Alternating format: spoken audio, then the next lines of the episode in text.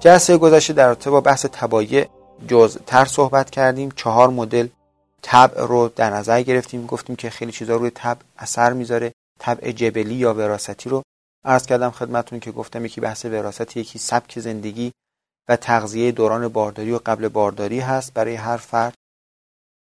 نوع دوم بحث قلبه بود که گفتیم که یک نفری با یک طبعی به دنیا میاد به خاطر نوع سبک زندگیش غذاهایی که داره می‌خوره. قلبه یک خلط متناقضی رو ممکنه پیدا بکنه که بهش میگیم طبع قالب اکثر بیماری ها که مراجعه میشه به ما بحث قلب است. این رو هم در نظر بگیریم یعنی عمده بیماری هایی که ما داریم به خاطر قلب است. حتی یک فردی صفرابی قلبه صفرا پیدا می‌کنه. درسته که جبلی صفراه اما صفرا رو به اعتداله. به خاطر اینکه در نظر نمی‌گیره طبعشو کارایی انجام میده که تو خلط خودش غالب میشه. اون وقت غلبه پیدا می‌کنه. عمدتا ما داریم با غلبه کار می‌کنیم. یعنی ما تو مزاج شناسی اون چیزی که راحت تر شناخته میشه طبع جبلیه. خیلی وقتا حکما رو به اشتباه میندازه.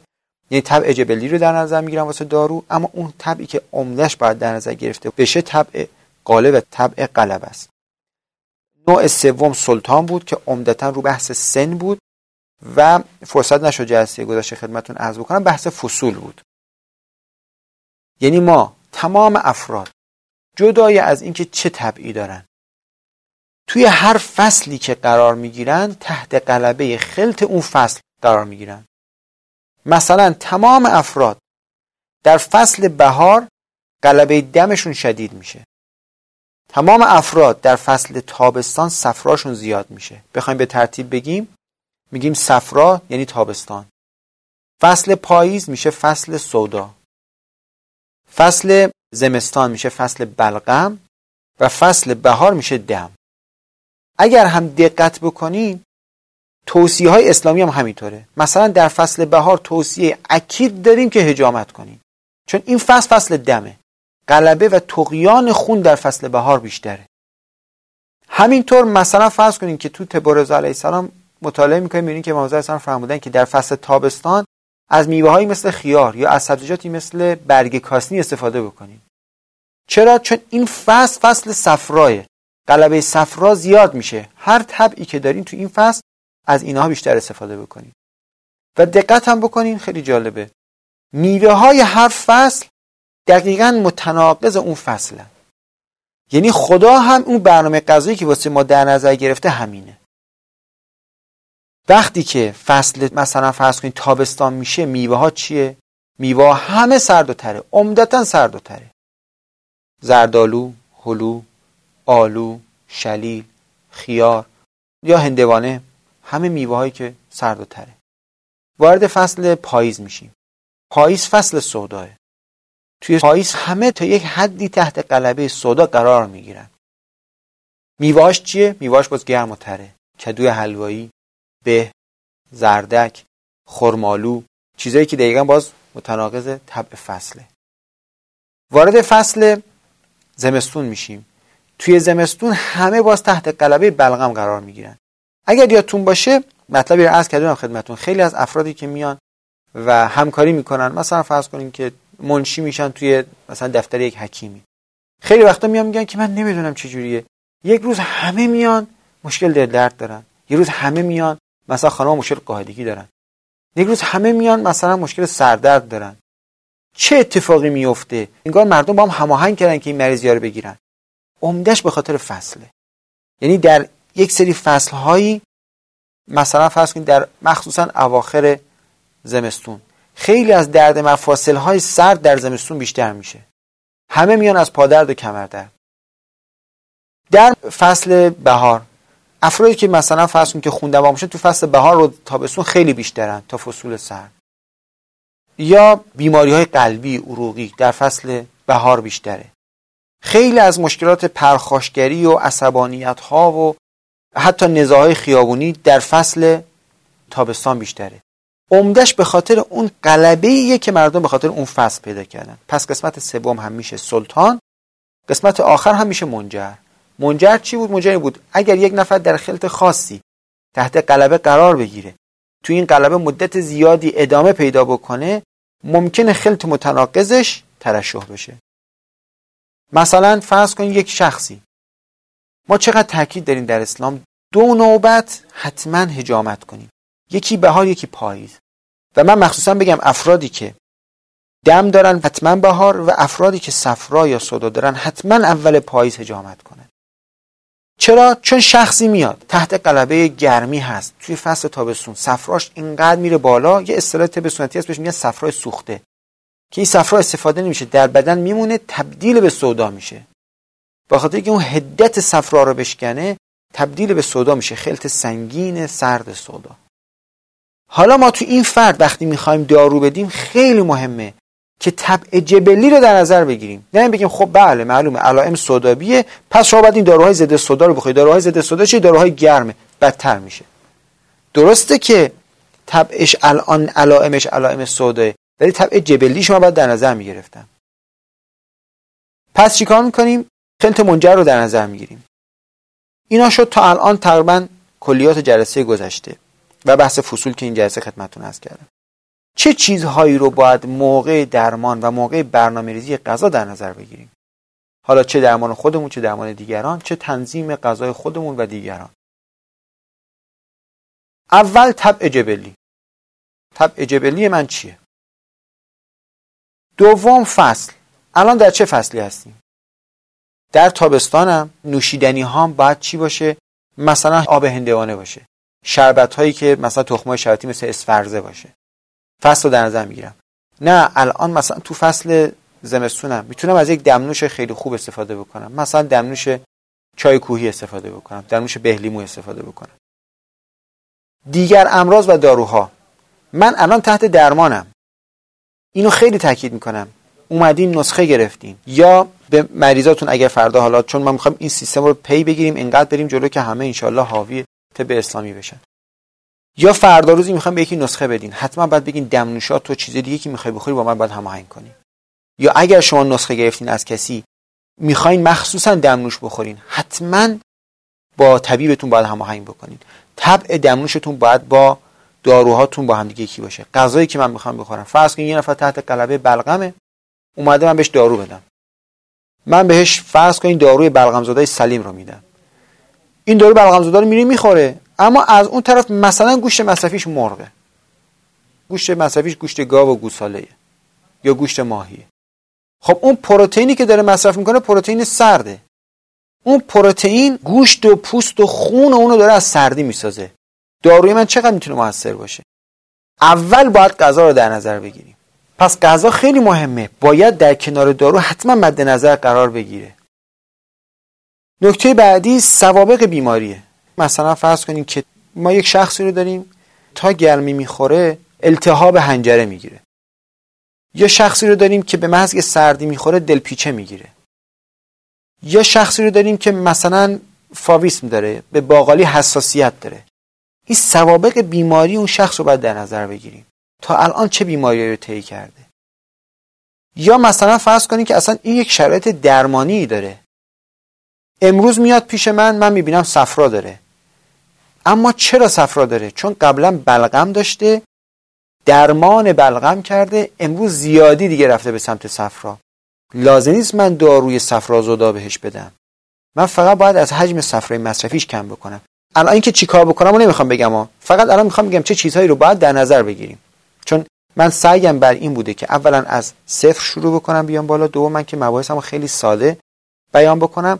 الان اگر یک چیزی رو مثال می‌زنم نگیم من که اونو یاد نگرفتم. اون مهم نیست که چی کار بکنیم. فقط می‌خوام بگم اینها رو باید در نظر بگیریم. طبع جبلی رو فصل و امراض دیگر رو شرایط درمانیش رو سابقه بیماریش رو سوابق درمانی که داشته شرایط مکانی. مثل مثال جلسه گذاشته دمام یا بندرعباس که زدم این شخص شرایط مکانیش کجاه کجا داره زندگی می‌کنه؟ جایی که زندگی می‌کنه جای گرمیه جای سردیه. جای خشکیه جای خیلی مثلا پربارونیه جای مرتوبیه. شرایط مکانی اون فرد رو باید در نظر بگیریم. کما اینکه خدا هم باز توی همون برنامه تغذیه که بر ما داشتین رو در نظر گرفته. یعنی اگر دقت بکنین چیزهایی که الکترولیتاش یعنی املاحش حالا به فارسی میشه املاحش بالاه. یا چیزهای خنکتر معمولا تو قسمت گرمسیره. مثلا شما ببینین چیزایی که املاحش بالاه مثل خرما مثل موز اینا چیزایی که املاحش بالاه. چیزهایی که خنکه مثل ماهی که تو مناطق بیشتره مثل هندوانه که تا هوا گرم نشه به عمل نمیاد مثل خیار که هوای گرم می‌خواد برای به عمل اومدن. شرایط مکانی خیلی مهمه. اگر فرض کنیم مثلا ما تو یک منطقه زندگی می‌کنیم که تو این منطقه انبه به عمل نمیاد سعی کنیم مطلقا از انبه استفاده نکنیم. مگر اون شرایط خاص مثلا یک سری چیزایی هست جز داروهای که حتی مثلا همه ما گفتن از مثلا فلان دارو سجستانیش خوبه سیستانیش خوبه. مثلا نیشکر سجستان خیلی معروفه. یا مثلا فرض کنیم که تو روایت میگن کمون کرمانی یعنی زیره کرمانی. زیره کرمانی خوبه. حتی اون موقع مثلا ببرن عربستان ازش استفاده بکنن. یه سری چیزایی هست که اینطوریه به عنوان داروی بله. ولی برای مخصوصا غذا هیچ وقت از چیزایی که مال شرایط مکانی اون فرد استفاده نکنین. مثل مخصوصا همین انبه که عرض کردم خدمتتون. حساسیت ها رو در نظر بگیریم. بعضی ممکنه به یک غذای خاصی به یک داروی خاصی به یک ادویه خاصی حساسیت داشته باشن. حتما اون رو در نظر بگیریم. البته یک نکته هم بگم حساسیت در طب اسلامی درمان داره که حالا به درمانش می‌رسیم. شرایط روحی و اعتقادی بسیار مهمه. اول بگم مثلا نمی‌دونم چقدر در تو اثر پلاسبو آشنایی دارین یک بحثی در پزشکی نوین هست در تمام آزمایشات هست. به نام اثر پلاسبو. مثلا یه تحقیقی انجام شده اون زمانی که سنگ کلیه درمان نداشت یک داروی علکی می‌دادن به بیمارایی که سنگ کلیه داشتن و قبلش به اینا شدید تلقی می‌کردن. می‌گفتن خب خدا رو شکر که درمان قطعی سنگ کلیه پیدا شد. دیگه شما 100 درصد درمانی. فقط مثلا این هزینه بدین دارو بگیرین دیگه تمومه دیگه. شما مثلا 5 تا از این که می‌خورین تمام تا الان نشده کسی ردخور نداشته بخورین 100 درصد شما درمان میشین. خوب به اینا تلقین می‌کردن. اون قرص علکی رو که بهش میگن دارونما یا پلاسبو بهشون می‌دادن. دارو رو میخوردن و سنگ کلیهشون خوب می‌شد. خیلی از اون افراد سنگ کلیهشون خوب شد. شرایط روحی و اعتقادی جالبه که این چیز جدیدیه که اثر پلاسبو رو کشف کردن. ولی قرنها قبل تو اسلام گفته بودن که در درمان بسیار موثره. حتی یک شرایط روحی یک قسمت شرایط اعتقادی هم موثره. یک مثال خدمتتون ارز کنم. در رابطه با واژه طبیب اصلا واژه طبیب یعنی چی؟ حضرت موسی علی نبی نوالی علیه السلام مریض میشن. بعد میگن که درد از خدای و دوا از خدای و من با و جبرئیل میگه باید بری اصلا دواهای معمولی بخوری دعا بکنی دوا نخوری خدا دعاتو مستجاب نمی‌کنه. بعد این داروها رو بخوری و بعد از خدا اثرشو بخوای. بعد حضرت موسی میگه پس این معالجین چی میگن؟ تا اون زمان به طبیب می‌گفتن معالج. خطاب می‌رسه که بهی یطیب انفسهم. با اینا دلشون خوش می‌کنن. اصلا یکی از کارهای طبیب خوش کردن دل بیماره. یکی از کارهای طبیب ایجاد تلقینه. یه بگه رفتم دکتر خب خوب میشم. یکی از کارهای مهمشینه یکی از مسائل اعتقاده. یعنی من اعتقاد داشته باشم. یکی از شرایط به نظر من رجوع به طب اسلامی امام شناسیه یعنی یک نفر که می‌خواد رجوع کنه به طب اسلامی باید امام رو بشناسه باید علم امام رو بدون یعنی چی؟ بدون علم لدنی امام یعنی چی؟ بدون اسمت امام یعنی چی؟ بدون اگر که تمام بزرگان دنیا جمع شن بگن این برای بیماری تو خوبه امام بیا بگن این خوبه بگه من اینی که امام گفتن می‌دونم که درسته. نه صرفا به خاطر بحث اعتقادی ها. من می‌دونم که این درسته. اعتقادش این باشه. و اینا رو باید در نظر بگیر شرط اعتقادی یه بیمار که درست باشه شرط اعتقادیش که صحیح باشه اون دارو بهش میفته من باید برای بیمارم در نظر بگیرم. اگر یه نفر اعتقادش درست نیست کار خراب میشه. یک مثال دیگه بزنم. مثال خیلی عینی بهتون بزنم. یک میوه هست جز سیفیجات که روایت داریم این اولی میوه که به ولایت امیرالمومنین علیه السلام ایمان آورده. بادمجون بادمجون در طب سنتی بسیار مزمومه بادمجون سودا سازترین ماده است. اصلا مثال سودا در اکثر کتب سنتی بادمجونه و این اصلا اثر خوبی نداره و فقط نم ایجاد حساسیت می‌کنه و قص الهازا این که دارم میگم تجربه شخصی خودمه. من به هیچ وجه نمی‌تونستم بادمجون بخورم. چون سالها دیگه همین کتب سنتی رو مطالعه کرده بودم. اینقدر که من تو مجلس می‌گفتم آقا بادمجون هست مثلا برای من نیارین. یک جایی ما بودیم قیمه بود. من بادمجون میخوردم فل مجلس در همون لحظه زبونم دونه می‌زد اذیتم می‌کرد. قیمار داشتم میگم این قیمار داره من اذیت می‌کنه انگار مثل بادمجون باشه. بعد اون صابخونه گفت راست میگی این قیمه بادمجون بوده. ما قیمش رو جدا کردیم فکر کنیم شما دارید تلقیم می‌کنیم مثل که واقعا واقعا هم اذیتم می‌کرد. تا اینکه اومدم روایات اینو خوندم. این دارو این غذا اثرش واسه غیر محبین اهل بیت نیست. خب خیلی از کسایی که اینا اومدن بررسی کردن نی اصلا جز محبین اهل بیت نبودن. دو پیامبر می‌فهمن بادمجون به هر نیتی که بخوری همون اثر رو داره. من با چه نیتی میخوردم؟ من با چه اعتقادی میخوردم؟ گفتم من فهمیدم که این میوه خوبه. این یکی از بهترین سیفیجاته و این برای من همش سوده و هیچ ضرری نداره. سری رفتم دم که لطفا برای من بادمجون درست کنید. بادمجون رو خوردم چقدر جای شما خالی چسبید و هیچی نشد. چند روز من فقط شام بادمجون خیلی جالبتون بگم. انقدر بادمجون مصرف می‌کنیم که بعضی وقتا فکر می‌کنم که دیگه فطریه رو به جای گندم و برنج قوت قاله باید بادمجون حساب بکنم. و فوق العاده میوه خوبیه. اما اعتقاد خیلی مهمه. حتی جالبه که پیامبر خدا به یک نفر نسخه ای میدن.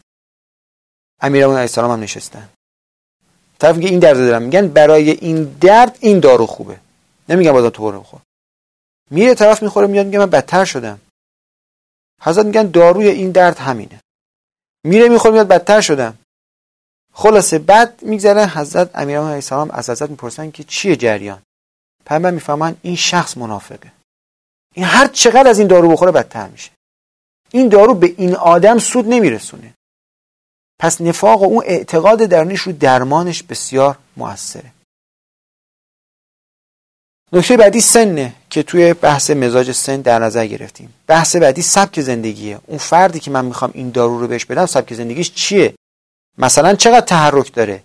اگه من می‌خوام دارویی بهش بدم که مثلا قوای زیادی داره آیا تحرکی داره که اونو مصرف بکنه یا نه؟ اگر این فرد مثلا پشت میز نشینه اصلا تحرک نداره داروی من باید فرق بکنه. اگر این فردی که من می‌خوام بهش این دارو رو بدم این غذا رو بدم الان تحت استرسه مثلا الان فرزند من صبحانه است می‌خواد بره سر امتحان الان تحت استرسه. من به این یه غذای پرقوای پرقدرت می‌خوام بدم بچم جون بگیره. اما از اون طرف انقدر این قوا داره که میاد گردش خون رو می‌بره به سمت حازمی از مغزش میمونه و بعد سوی حازم هم می‌گیره. هزار تا مشکل می‌خوره. چرا؟ چون من در نظر نگرفتم شرایط روحی و سبک زندگی فرزند خودم رو. و نکته آخر تو بحث دارو دادن مخصوصا اثر ثانویه دارو. که این دیگه بچه تمایز نسخه های خیلی خوبه. یعنی اون حکیم و اون طبیبی که وقت بذاره در نظر بگیره بگه من می‌خوام به این شخص مثلا شخصی از ملین می‌خوام بهش بدم یا بوست گرفته الان. می‌خوام یه ملین بدم معدش کار بکنه. در نظر بگیرم این ملینی که دارم میدم برای اون طبعش هم خوب باشه. یعنی اثر ثانویه دارو هم در نظر بگیرم. مثلا آلو هم ملینه بادوم درختی هم ملینه. خب این شخصی که الان اومده دم داره دموی مزاجه و گرم مزاجه هوا هم گرمه خب من بهش آلو بدم. هم معدش کار می‌کنه هم از اون طرف شدت دمش کم میشه و برای کبدش خیلی خوبه. خب این شخص دیگه ای داریم که این صدابیه یوبوست هم داره کمخونی هم داره. خب من به این بادوم درختی میدم. هم یوبوستش خوب میشه هم بقیه اثرات ثانوی دارو هم براش خوبه. اثر ثانوی دارو تو همه چی دیگه باز خودش نمود داره. مثلا حتی شما می‌خواین برنامه بدین به این نفر. اصلا این نفر می‌خواد به اساسی کار کنه می‌خواد ورزش کار کنه. می‌خواد حجم عضلانی بدن چه ببره بالا. احتیاج به پروتئین داره. حالا که احتیاج به پروتئین داره من چه جور پروتئینی بهش بدم؟ از چه سبک پروتئینی استفاده کنم که به درد بدن این بخوره؟ حالا یه چیزی میگم اینو بعدا میگم. الان لازم یاد بگیریم. ما مثلا پروتئینای زود جذب دیر مثلا وی داریم کازئین داریم. عرض کنم خدمت شما که یا مثلا تو تبع اون پروتئین من به این مثلا بگم گوشت بوقلمون بخور گوسفند بخور شطور بخور شطور بخور چی بخور؟ اثر ثانویه نسبت به تبعش باید در نظر بگیرم در کنار اون پروتئینی که می‌خوام بهش بدم. در آخر دو تا نکته می‌خوام خدمتتون عرض کنم. یکی این که زکات علم نشرشه. یعنی اگر امروز من اومدم اینجا نشستم و سعی می‌کنم هر چی که بلدم رو ارائه بدم البته همچی توانی ندارم که واقعا هرچی بلدم ارائه بدم. بیان اونقدر خوبی ندارم ببخشین از همه شما بزرگواران اما وظیفه خودم احساس می‌کنم که نشش بدم. شما هم همینطور. یعنی اگر که علمی بهش می‌رسین چون گفتیم علم دو قسمه علم الابدان و علم الادیان. چه علم دینی دارین؟ وظیفه امر به معروف نهی از منکر دارین. چه ارز کنم خدمت شما که علم طب اسلامی یاد می‌گیرین سعی کنید مبلغ طب اسلامی باشین. چون واقعا امروز خیلی مظلوم واقع میشه. متاسفانه به خاطر خیلی کچفهمی ها به خاطر خیلی که مطالعات درستی نداشتن خیلی از مطالب اشتباه رو نسبت دادن به طب اسلامی باعث شده امروز یه خود محجور قرار بگیره. پس سعی کنید مبلغش باشین نش بدین زکاتش رو و هر چی که آدم زکات یک مالی رو بده باعث برکت در اون میشه. زکات علمتون رو بدین تا موجب برکت بشه. و نکته آخر این که خواهشی که دارم تا زمانی که به جامعیت علمی نرسیدین اظهار نظر نکنین. و یک وقت به کسی تجویزی نداشته باشین. هر وقت که بحثمون به اونجا برسه که واقعا بتونین تجویز داشته باشین من خودم عرض می‌کنم خدمتتون. خواهش که مباحث رو ادامه بدین اما فعلا در سینه خودتون نگه دارین و تجویزی نداشته باشین چون ممکنه که خدایی نکرده موجب خطا بشه. انشاءالله جلسه آینده بقیه مباحث رو خدمتتون عرض خواهم کرد. تا جلسه آینده خدا نگهدار.